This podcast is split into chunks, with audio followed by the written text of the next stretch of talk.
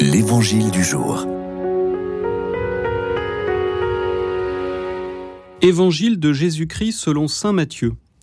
En ce temps-là, Pierre prit la parole et dit à Jésus, Voici que nous avons tout quitté pour te suivre. Quelle sera donc notre part? Jésus leur déclara, Amen, je vous le dis. Lors du renouvellement du monde, lorsque le Fils de l'homme siégera sur son trône de gloire, vous qui m'avez suivi, vous siégerez vous aussi sur douze trônes, pour juger les douze tribus d'Israël.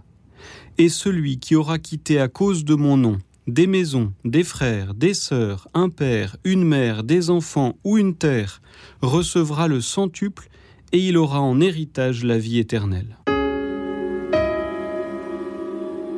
En la fête liturgique de Saint Benoît, nous avons quitté la lecture continue de l'évangile de Matthieu pour entendre ce matin ce court extrait qui est aussi comme appliqué à la figure de Saint Benoît.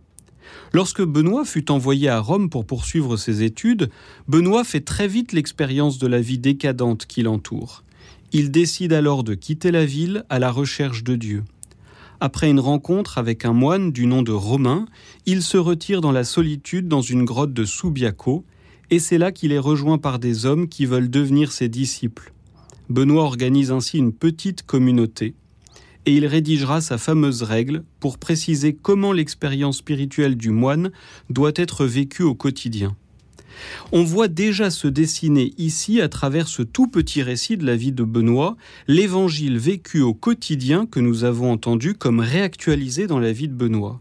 Comme Pierre et les autres disciples, Benoît avait lui aussi décidé de tout quitter pour suivre Jésus. Mais une vie de foi est nécessairement traversée par des questionnements et des doutes parfois. De la même manière que Pierre est tout à coup saisi de cette question, Voici que nous avons tout quitté pour te suivre, quelle sera notre part? Nous pouvons nous-mêmes être saisis. Au fond, à quoi bon suivre le Christ ici-bas? Quelle sera notre part? Il y a à travers cette question comme l'expression aussi d'un certain découragement. Mais Jésus élève à nouveau le regard de ses disciples, la vie éternelle. Oui, quand nous sommes découragés, c'est que bien souvent nous oublions cette première, mais ultime perspective, la vie éternelle. La foi que nous essayons de vivre, la suite du Christ que nous essayons de pratiquer, n'est pas simplement en vue d'un bonheur ici-bas, d'une vie bien réglée ou moralement juste, mais la foi est d'abord une orientation de toute notre existence vers le royaume des cieux.